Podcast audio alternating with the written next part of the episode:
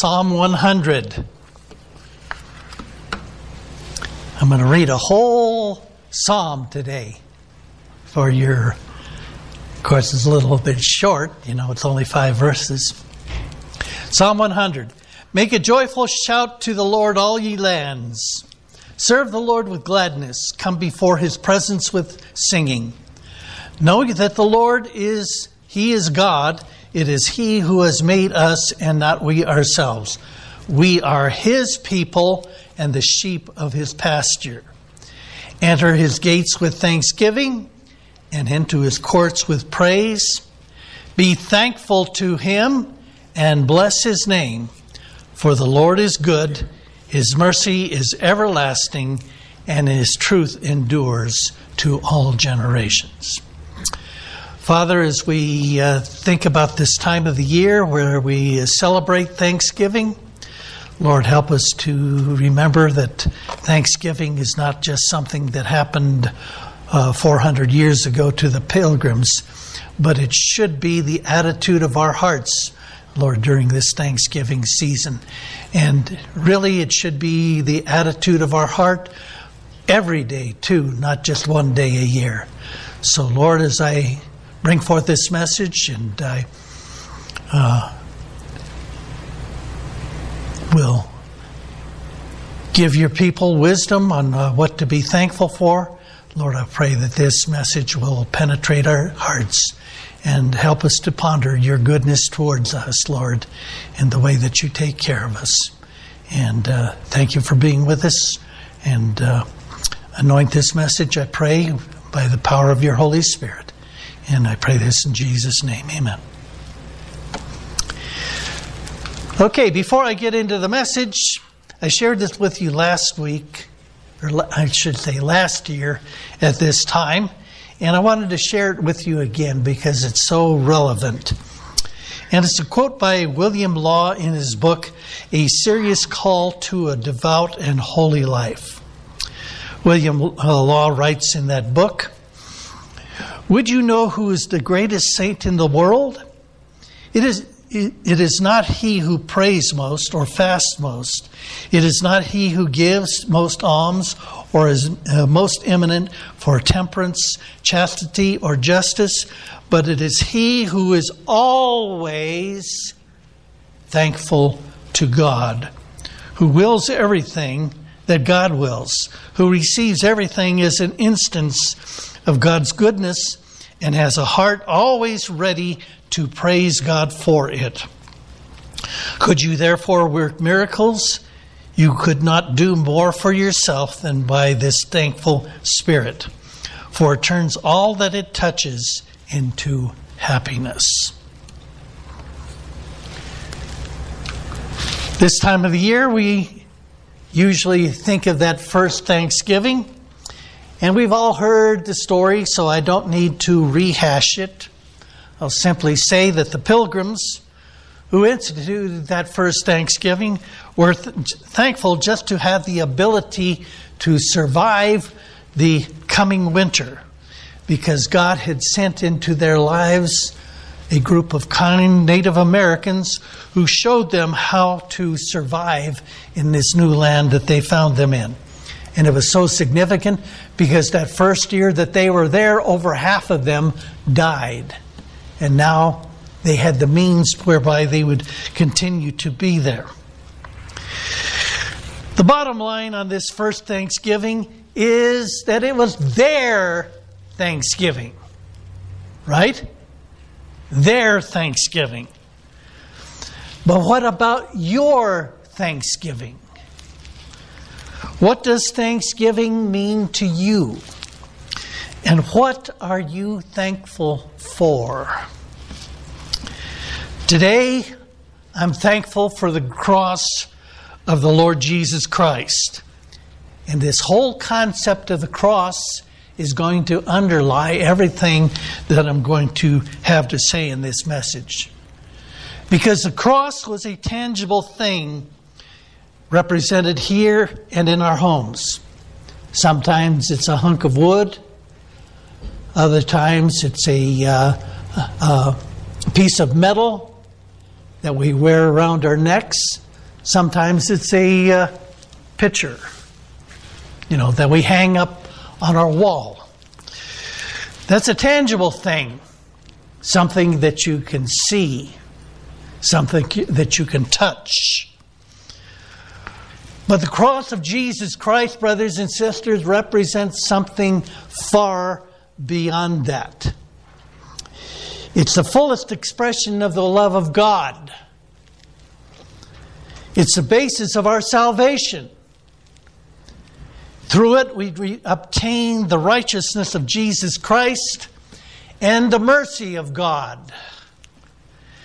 By it, we have the freedom from the penalty of sin and also its power over us. And finally, because of it, we can worship God freely because that wall of partition of sin that separated us from God has been broken down. And now we can have a personal relationship with God. Isn't that something we can be thankful for? Amen? Now, before going any further, I want to explain something here. I want to explain to you the difference between tangibles and intangibles. Tangibles are the things in this physical world that we can see, we can hear, we can touch, etc. And intangibles are the opposite. They're in the realm beyond the five senses. Intangibles. I'm thinking of an illustration of uh, baseball, the sport of baseball. How many of you like baseball? I'm a big baseball fan. And in baseball, they have five basic skills. And those are run, throw, field, hit, and hit with power. You know, if a uh, player has all five of those tools, they call him a, a five tool player when I was playing uh, baseball. I think I was a, a zero tool, uh, tool player because uh, I couldn't do any of those well. But I still love the game anyway. Now, when baseball scouts, they're looking for people to uh, sign into a baseball organization, the baseball team, and that's something that they can measure. They can measure how he can run by a stopwatch or maybe how many bases he can steal. They can measure how hard he throws by, you know, clocking his fastball. See how hard he can throw that baseball. They can measure his fielding by looking at his fielding percentage. And of course, his uh, batting, you know, how, how he can hit by both his uh, batting average and his on base percentage. And finally, they can measure his power by the number of home runs he hits. But how do they measure the intangibles? How do they measure his heart? How do they measure his desire to excel? How do they measure his work ethic? How hard he's willing to work at his craft so that he can be all that he can be. How do they measure his baseball instincts? You know, they just voted uh, not too long ago Derek Jeter of the New York Yankees into the Hall of Fame. And I couldn't stand his team, so I, I was not his fan, but I have to look at him and I would say that he had better baseball instincts than any other player I've ever seen.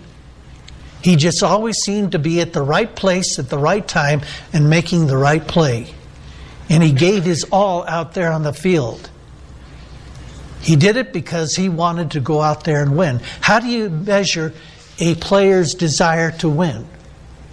And you know, it's not just about baseball, but what about your heart for God, brothers and sisters? How big is your heart for God? You may not have the education I've had, but that doesn't mean that you can't achieve great things for the kingdom of God if you have your heart in it. Now, I'm thinking of a, the story of a girl that I once read. I think it was a short story that I read way back in uh, grade school. And the story has always stuck with me. It was the story of this uh, young girl who was an immigrant to the United States. I don't know how old she was supposed to be eight years, ten years, something like that. And she, they put her into school. And uh, she was, uh, uh, I can't remember the country it was from. It seems to me it was a, a, European country, maybe Germany or something like that. And of course, she came into that school and she spoke English with an accent. And the other kids made fun of her, you know, and her accent. You know, that's kind of human nature. How many of you know the children can be cruel too? You know, so they made fun of her accent and drove, drove her to tears sometimes. And then Thanksgiving rolled around, and the teacher stood in front, up in front of the class the Wednesday before Thanksgiving, and she had each student stand up in turn and say what they were thankful for. Well, one boy said, uh, you know, he was thankful for his dog. A girl stood up and said she was thank- thankful for her doll. And so it went on down the line. Most of the kids were talking about this toy or uh, that toy or something, something tangible in their lives. And then they came to this little immigrant girl. And you know what she said? She said, I'm thankful that I can see. You know, it just took everybody aback. Because uh, so many of these intangible things we take for granted, don't we? But what's more valuable? You know, I wouldn't trade a million dollars for my eyesight. I don't think anybody in this room would. I wouldn't trade a billion dollars or even all of the money in the world for my eyesight because that's something far more valuable to me than tangible things. Amen? As far as this uh, matter of uh, toys, I also recall something that occurred to me when I was a uh, young airman in uh, uh, Thailand. I was stationed there for a while. And I remember one day the one of the Thai civilians that worked there at the hospital where I worked at. She asked if uh, you know we would uh, uh, want to go on a uh, trip with them. You know, a group uh, of Thai people that were going up to north to visit some Thai temples. And so I went along too, and I we went to provincial capital. You know, I think it was Supanburi. That means something to Dolly, probably not to you, but it was maybe two or three hundred miles away from uh, uh, the air base where I was. You know, we spent all night driving there. You know, slept on the bus, and you know, we we got there, and I'm kind of sleepy, just staggering around, and uh, we went into this temple. You know, saw the uh, the monk, the saffron robed monk. And then I went out into the kind of courtyard area, and there was a group of uh, uh, Thai children that were playing there in the courtyard. And I looked around, and they were laughing and giggling and having a good time. And you know what? I didn't see a single toy that was there. You know, today we give our, uh, uh you know, babies and our uh, children, we like to give them toys, you know, give them something that tangible that they can amuse themselves. And, you know, it, I, I looked around, I didn't see any toys. But these children that were there seemed to be happy, even happier than the children that I, I, I know about in America that, that have all these things. You know, they didn't need those tangible toys there, they had each other. They had the uh, uh, friendship and companionship of each other. And that was enough for them. They didn't need these tangible things, they had the intangibles. And that's what was important to them. And so, my contention this morning is that the tangibles are something that are often far more valuable than the things that are tangible. Now, something that, that I think is both uh, tangible and intangible our families. Sure, there are pe- they are people that we can see and hear and touch, but there are intangibles that they bring into our lives too. You know, you can have a loving home. I grew up in a loving home. My father and lover, uh, mother loved me, but there's one thing that they didn't really give me in the home, and that was a godly home, a home that had a godly heritage. And I'm telling you, many of you are related to Grandma and Grandpa TC. And I want to tell you something. I envy you because they gave you a godly heritage. And that's something I really didn't have. My mother was a nominal Baptist, and when I say nominal, I don't mean that she wasn't saved. I'm convinced that she was saved. But you know, I never remember having family devotions in our home. I never remember seeing her pray or read the Bible. She did uh, share one scripture with me. In fact, not so coincidentally, that's the uh, scripture that I shared with you at the beginning. You know, Psalm 100. I remember her quoting that to me. But she never encouraged me. You know, I had a, uh, right after I got saved, I had an unusual hunger for the Word of God. And if you can imagine a uh, eight year old boy plodding through the King James Version Genesis, Exodus, Leviticus. I don't remember her ever encouraging me to do that. I just did it on my own. My father didn't really get saved until maybe the final months of his life, just before he passed away from lung cancer. And he openly challenged me about that. You know, he shied away from the gospel because he was scared to death of the concept of hell. And so he tried to run away from things. And I remember him coming up to me and he asking me one time, Do you understand what you're reading? You know, like openly challenging me. You know, almost like he was saying, Well, if you don't understand uh, what you're reading, why, why, why bother to read it?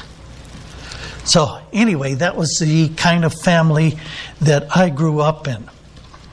So, those of you that have had this godly upbringing in your home, you ought to thank God for that. That's an intangible that your family brings to the table with you. Now, the first intangible I want to share this morning is salvation. And your salvation is maybe the most valuable thing that you have in this world. How much is your soul worth to you? It should be worth everything to you. And having that relationship with the Lord Jesus Christ and knowing that when you pass on from this life, you're going to be with Him for all eternity. Now, my personal testimony about salvation, just quickly now. In March of 1958, I was just two months short of my uh, my seventh birthday.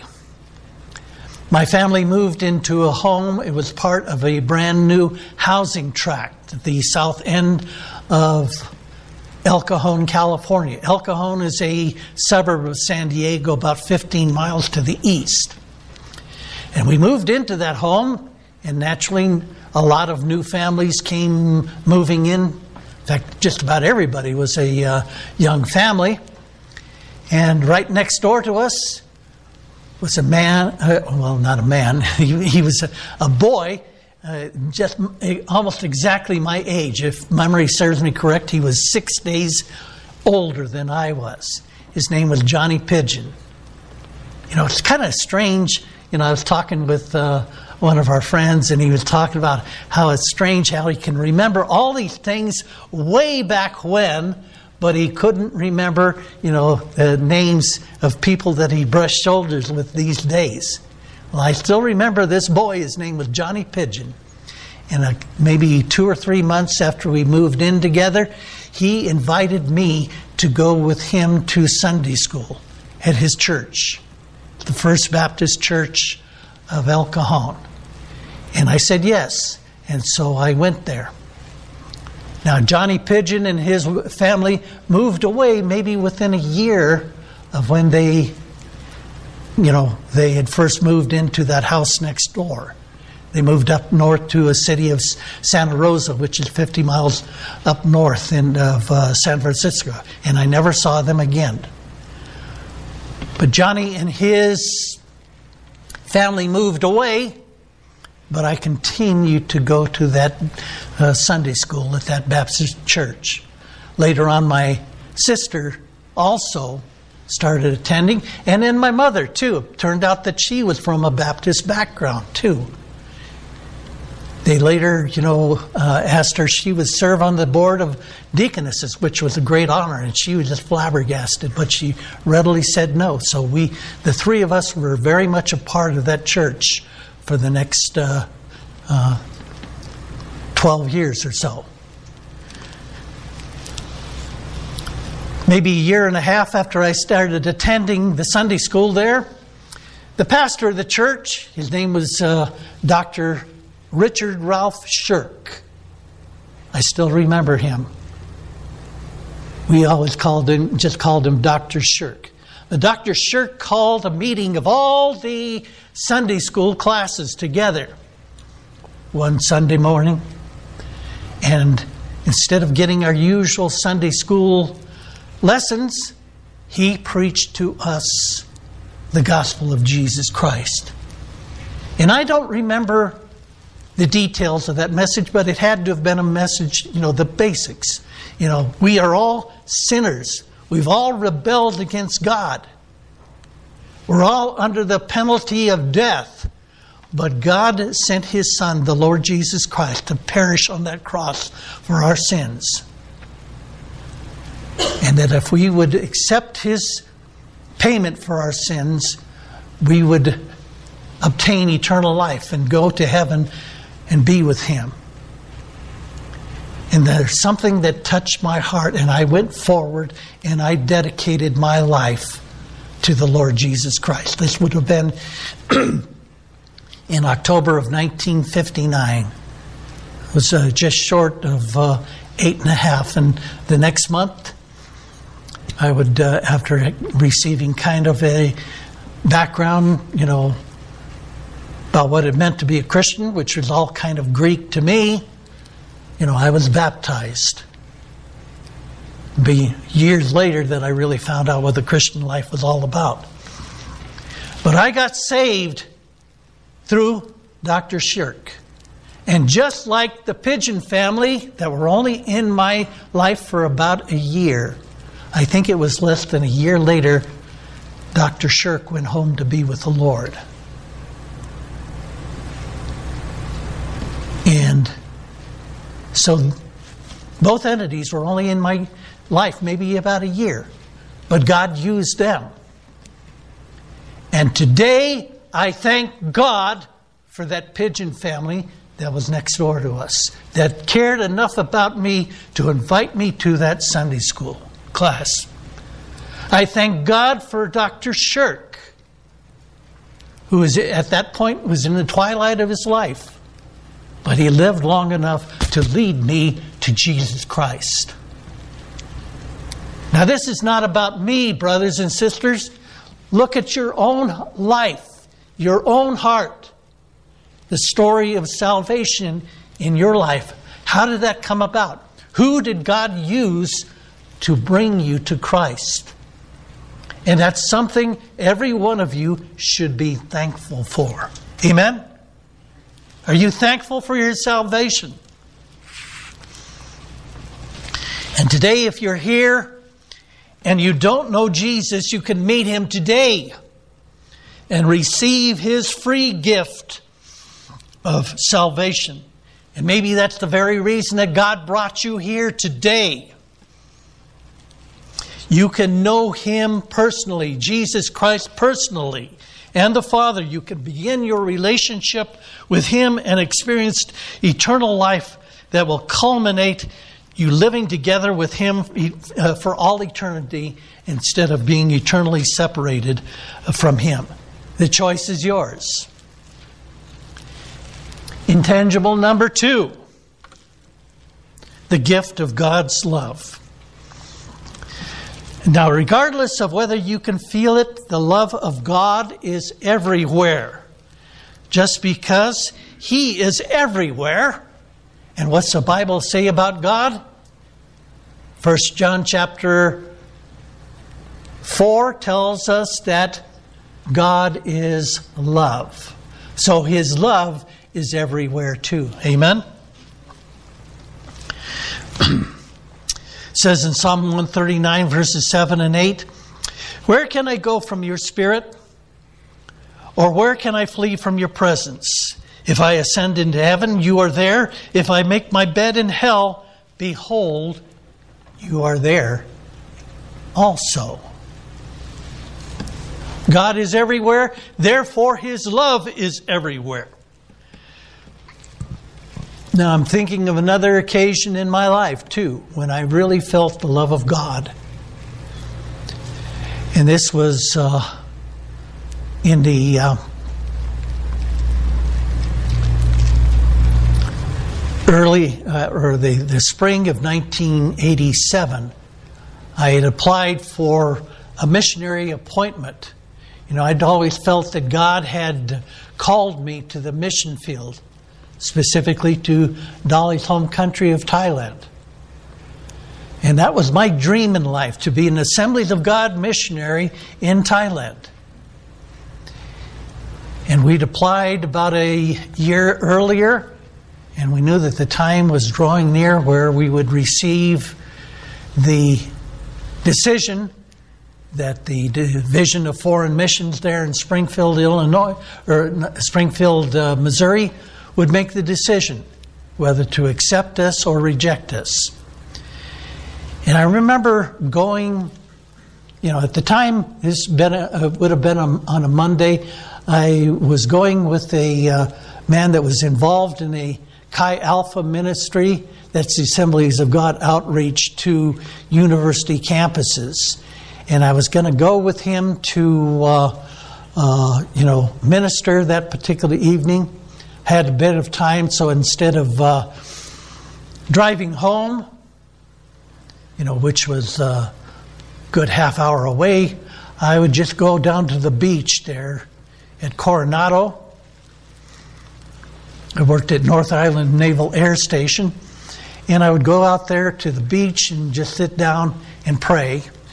And I remember this particular evening sitting down and I'm praying about the decision that was going to be made. And you know what?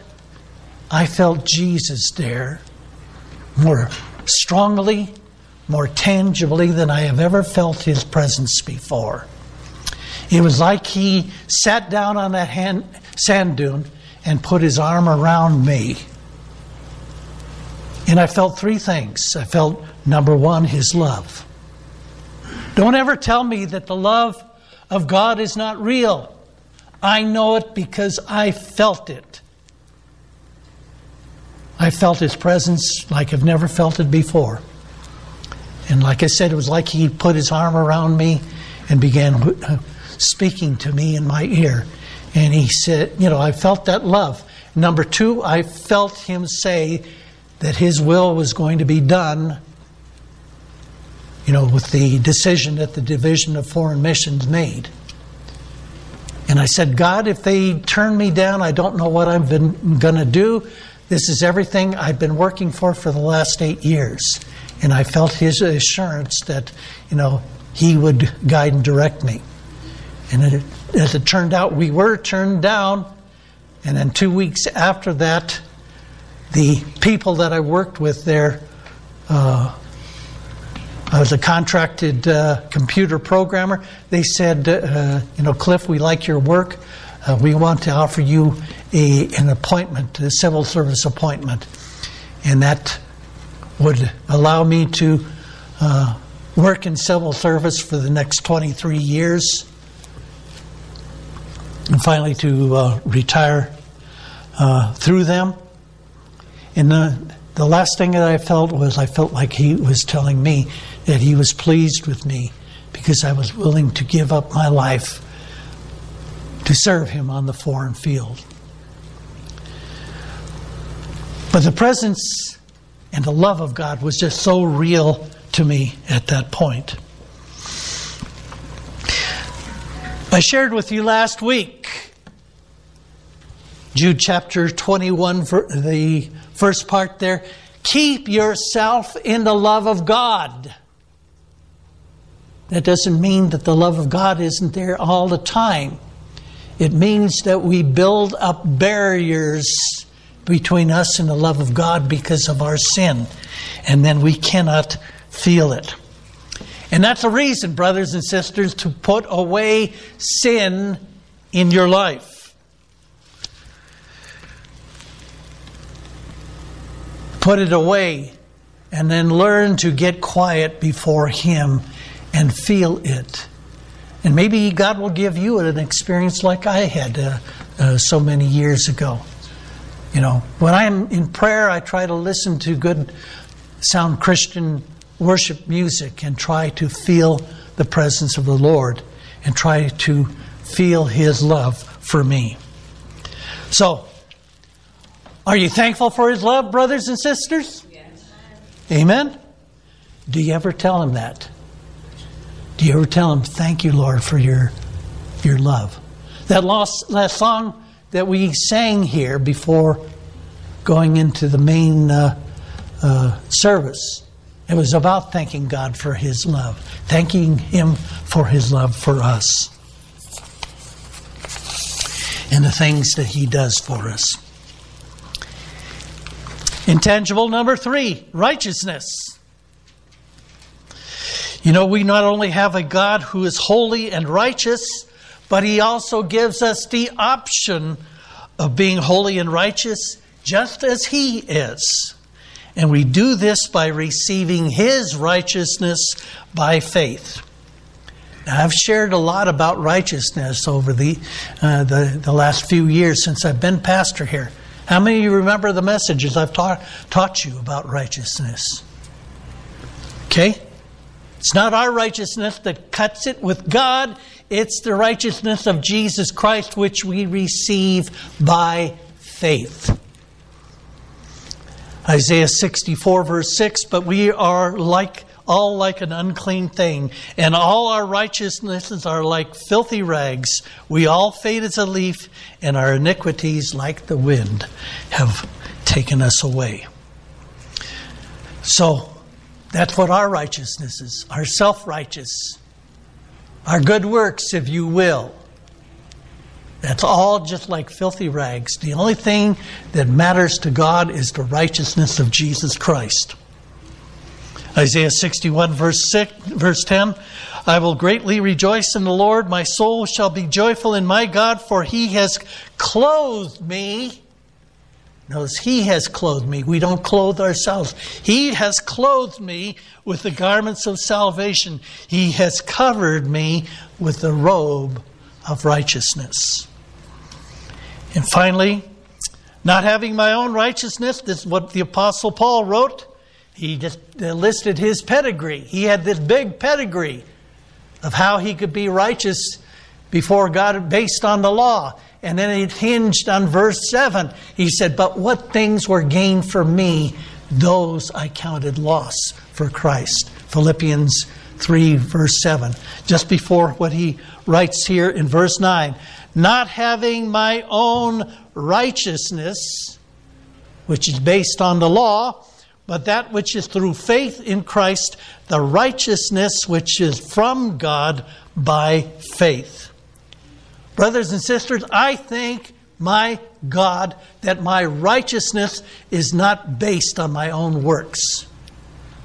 So many of the religions of the world, they they think that you kind of balance out your good deeds and your bad deeds. And if your good deeds are better, you know, more than your bad deeds, then you'll go to whatever eternity, you know, is envisioned by these different religions.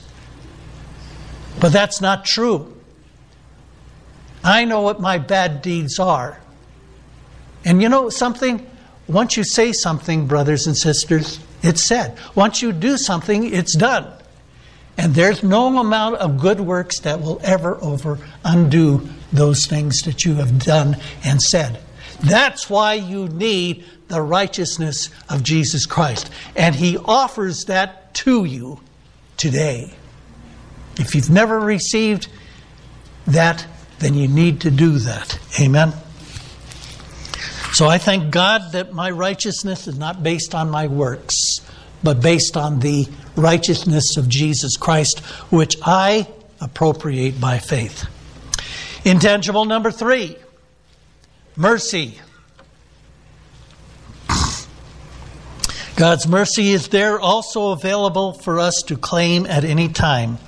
Never demand justice from God. If you receive justice from Him, you would be damned for all eternity. You know that? You know, I shared with you that story of the woman that threw herself in front of Napoleon's carriage and said, Mercy, mercy. Great Napoleon, you know, uh, I, I asked for mercy for my husband. And he says to her, What is your husband's name? And she said his name, and his face clouded, and he says, Your husband is a traitor and deserves to die. And she said, Great Napoleon, I didn't ask for justice, I asked for mercy. So you either get God's justice or you get His mercy, one of the two. That mercy is also always available no matter how far you stray from Him. Okay, and there's parables that illustrate this. There's two parables I would just say in brief. I won't read them. Uh, you know, don't have the time. Uh, one is found in Luke chapter 18, verses 8 through, 9 through 10. The Pharisee and the tax collector. The Pharisee, you know, lists all of these things that he think justify him in the sight of God. You know, going down through the law, and then saying, I fast twice a week, I give tithes of everything that I own, and not like this tax collector over here. And the tax collector's over there to the side. The tax collector just beats on his breast and said, God, be merciful to me, a sinner. And Jesus said, That man, that tax collector, went down forgiven rather than the other. For whoever exalts himself will be humbled, and whoever humbles himself will be exalted. And the other is the parable of the prodigal son. And we all know the story. We've probably all heard it at one time or another. The younger son demands that uh, his father give him the inheritance that was due him. And so the father obliges him and he goes to away to a far country and wastes all of that money on riotous living, you know, wine, women, and song. Then finally he runs out of money, runs out of friends too, because they were fair weather friends. And he hires himself out to a citizen. The citizen, by the way, in the parable represents Satan and how we get into the pig pens of life when we stray away from the Lord. And said he was in want. He wanted just to feed his, himself with the pods that the pigs ate. And nobody gave him anything. And then it says he came to his senses. And he returned to his father he wanted to hire himself out just as a servant to the Lord, uh, to his uh, father. And the, his father, of course, represents God. And his God, re, uh, uh his father received him back again as a son. And that's an illustration that no matter how far you stray from the Lord, you can always come back. And I know that personally because that happened to me. I strayed away from God during my own, uh, early adult life. And I got involved in a lot of things I should not have gotten involved with. But I came back to Him and God restored it to me. and gave me far beyond what I imagined. Okay, intangible number five freedom. God's grace. What's grace? Grace is unmerited favor. It's something that you receive from God that you do not deserve. It promises freedom from the penalty of sin, and therefore we have peace with God through our Lord Jesus Christ. We read that in Romans chapter 5 verse 1.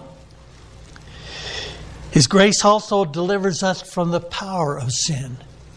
And Lord, uh, Lord knows we need deliverance from the power of sin. Amen?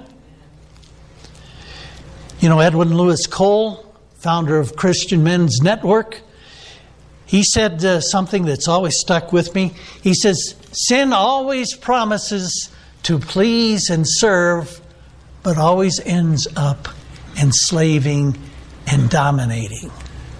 Sin is a cruel taskmaster, brothers and sisters. Another thing I've heard, uh, I've shared this with you too, says sin will take you farther than you want to go, keep you longer than you want to stay, and cost you more than you are willing to pay. And even the Apostle Paul suffered from the pull of sin in his life. And he t- shares that with, uh, with everyone in Romans chapter 6 and chapter 7. And he concludes the story of the war of sin within his being, the second half of uh, chapter 7. He concludes it with verses uh, 24 and uh, uh 25. He says, O wretched man that I am, who will deliver me from this body of death? I thank God through Jesus Christ our Lord. How many thank God that He has given you, opened up the way for you to overcome sin in your life? Now, our nation was founded on freedom too. Freedom. How many of you like the freedom that we enjoy here? Our Declaration of Independence and Constitution were founded on the principles of God's holy word. That's why it's written in there the freedom that we have. And the more the word of God you put in your life, the more freedom you have. Jimmy Swaggart once said, he said, much Bible, referring to a country. Much Bible, much freedom. Little Bible, little freedom. No Bible, no freedom. The Bill of Rights guaranteed us the freedom of speech, freedom of the press, freedom of religion, freedom of assembly, the right to bear arms, and freedom from unlawful search and seizure. And you know what? The extreme left, I talked to you more about them a couple of weeks ago. They've been trying to take away those freedoms through any means that they can. They've tried to suppress voices, you know. Freedom of the press, you know, that's kind of exemplified by conservative radio uh, and uh, TV stations. They've been trying to suppress that. They've been trying to suppress our voices on social media. Look what they did to President Trump. They just re- restored his uh, Twitter account just recently. It was suspended for many, uh, for uh, you know, uh, months and months. Doesn't it seem odd to you that they uh, uh, suspend his account, but they don't suspend the account of the Ayatollahs over there in Iran? Who are shouting, Death to America, you know, death to Israel. You know, they say, well, you know, Trump's tweets are full of hate speech. Well, death to America and death to Israel are not hate speech. I don't know what is. Got a warped sense of priorities. And they're up in arms now about uh, Elon Musk. What did Elon Musk do? He just bought t- Twitter. Why did he buy Twitter? Because he wanted it to be a free and open square. And the people on the left don't like that. They just want themselves to be heard. They don't want conservative voices to be heard.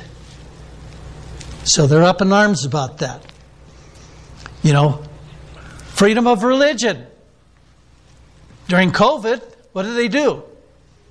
Now, we shut our church down for one month, and it was uh, against my better judgment. In fact, uh, Pastor Sandra said that if she had still been pastor, she wouldn't have done it. But I, I did that because the people there at uh, uh district headquarters had uh, uh, strongly suggested that I do it. And I was trying to get my credentials reinstated, so I kind of had to play, you know, a team player. But I only shut it down for a month. And I tried to give all of you uh, messages to keep your spirits fed during that time.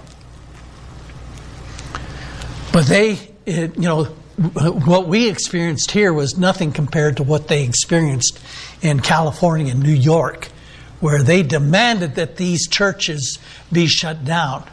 And they threw, even threw some people in jail because they wouldn't follow. And they said, then they opened up the churches, but you can't sing. You know, because when you sing, you open up your mouth and you spread all those COVID germs. This is what they were talking about. Just ridiculous. And it's that's Satan that's speaking there. Satan is trying to suppress the freedom of religion here. And the far left is trying to do the same thing too. Freedom of assembly, you know, they say you can't come to church. That, that's denying you freedom of assembly. And recently, you know, just past week, there was another, you know, uh, uh, he was a comedian, and they, you know, they knew that he was a conservative. So Antifa gets out there, and they take uh, social media and, and, they talk about how bad this is and how they're going to, uh, you know, cause all kinds of problems. And so they shut it down. They shut down the freedom of assembly. This is happening right now, brothers and sisters. What about our Second Amendment rights? You know, Beto O'Rourke gets up there during the debates of 2020 and he said, Hell yes, we're going to uh, take away your AR 15. And it's only a step, uh, a further step to ban all of our handguns and other uh, firearms. They're trying to get rid of the Second Amendment. And this comes at the same time that they're saying defund the police. So there's less of a police uh, presence. So what do you do if somebody breaks into your home? How are you going to defend yourself? You don't have the police, you don't have any firearms in your house. This is what they're doing. They're trying to rule over us. They're trying to suppress us. And finally, you know, unlawful uh, uh, search and seizure. What do you think they did to President Trump? For no reason at all, they came to his house and they went through it like a fine tooth comb. Even went through his wife's wardrobe. So that's the Fourth Amendment. You know, gives us freedom from unlawful search and seizure. And now they're going to try to indict him. Department of Justice. This is happening right now in front of our eyes, brothers and sisters. And we better get busy and do what we can and pray like never before for our country because these freedoms are being taken away from us. Now, how many of you glad that you live in a country where we do still have these freedoms? And get busy, you know, lest they be taken away from us. Hallelujah. Okay. Finally, intangible number six the freedom to worship. And this is perhaps the greatest of our freedoms here in the United States of America the freedom to worship God as we please. Now, we don't really need a government, our nation and our government, to sanction this because we are already free in God to worship Him at any time in any place we choose.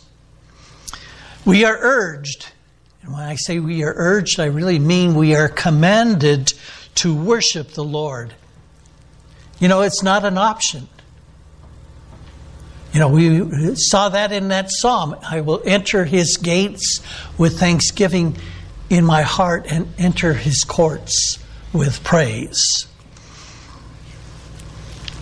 Ephesians chapter 5, verses 19 and 20, speaking to one another in psalms and hymns and spiritual songs, singing and making melody in your heart to the Lord, giving thanks always for all things to God the Father in the name of our Lord Jesus Christ. We're commanded to worship Him and to give Him thanks. You know, and I say this kind of in conclusion here. When I got serious from the Lord, I uh, bought a bunch of tracts that I found. Uh, I didn't find them, I bought them at the Christian bookstore. And I remember there's one tract that I bought that was urging people everywhere to read the Word. And it talked about how people, you know, in certain countries, like communist nations. You know, this is back, I think, in 1975, the year that I really got it together with the Lord. And of course, the Iron Curtain uh, had not fallen yet. And you had all of these Eastern, uh, uh, you know, Eastern Europe uh, countries and the Soviet Union, and also Red China. And it talked about these people that were imprisoned for their faith and said that their only source of comfort during that time was reciting scriptures that they had memorized when they had access to them. And I would say, too, that if ever does happen to us, that, you know, and that's why we need to fill our hearts with the, the Word of God, but we can also fill our hearts with uh, songs of praise and this is why I push worship service so much. Some of you still haven't gotten the message. You don't come here for the worship service. And the worship service, is, to me, is just about as important as the preaching from this pulpit. Now, get a hold of these songs, you know. I've got a whole collection of them, and if you want any of them, I can give them to you. And that's what I do, you know. And, you know, I listen to that worship time during my prayer, prayer time every day. And, you know, many times during the course of the day, I'll start hearing these songs play in my, my mind. And if ever came down to it that I got imprisoned for the cause of Jesus Christ, I know that these two things are what will get me going the scripture that I've memorized and the songs that I have memorized. Amen? That brings you, uh, you know, uh, you in harmony with God. And if you suffer from things like depression, you know, listen to Christian music. I would venture to say that will help you get out of that depression real quick. Because you can't be depressed and uh, at the same time worship the Lord at the same time. So I thank God for that freedom to worship Him anytime, anywhere. Okay, so let me just wrap things up. This Thanksgiving, instead of focusing on the tangibles in life, like the physical things that we have, and really, you know, in reality, all of the physical things in, that we have in life, we're nothing more than stewards. We don't own those things, right? Says that we took, brought nothing into this world and will take nothing out. We're given a physical body, that's it, and we even leave that behind. So stop living for temporary things, temporal things. Start living for eternal and start praising the Lord and thanking Him for these intangibles. And I've covered just a half a dozen here this morning. But there's really a lot more that I could have been uh, sharing, but we don't have time for that. I think I've given you enough to think and pray and meditate on now. So let's remember and thank God for the cross of Jesus Christ, which acts as a key to all the rest of the things. Our salvation. Think about how you got saved and praise God for these circumstances and the people that God brought into your life that led you to the Lord Jesus Christ. Praise Him for His love. His love is always there for you to reach out and receive, no matter what you have done. His righteousness, that's all available to you if you appropriate it by faith. His mercy, again, uh, no matter what you have done or how far you have strayed, you have that mercy of God if you just come back to it. His freedom from the penalty of sin as well as its power. And thank God that we do live in a nation, at least at the present time, where we are free to do have those different rights that we have. Uh, uh, I went over in the Bill of Rights. And finally, the ability to worship Him regardless of your circumstances. So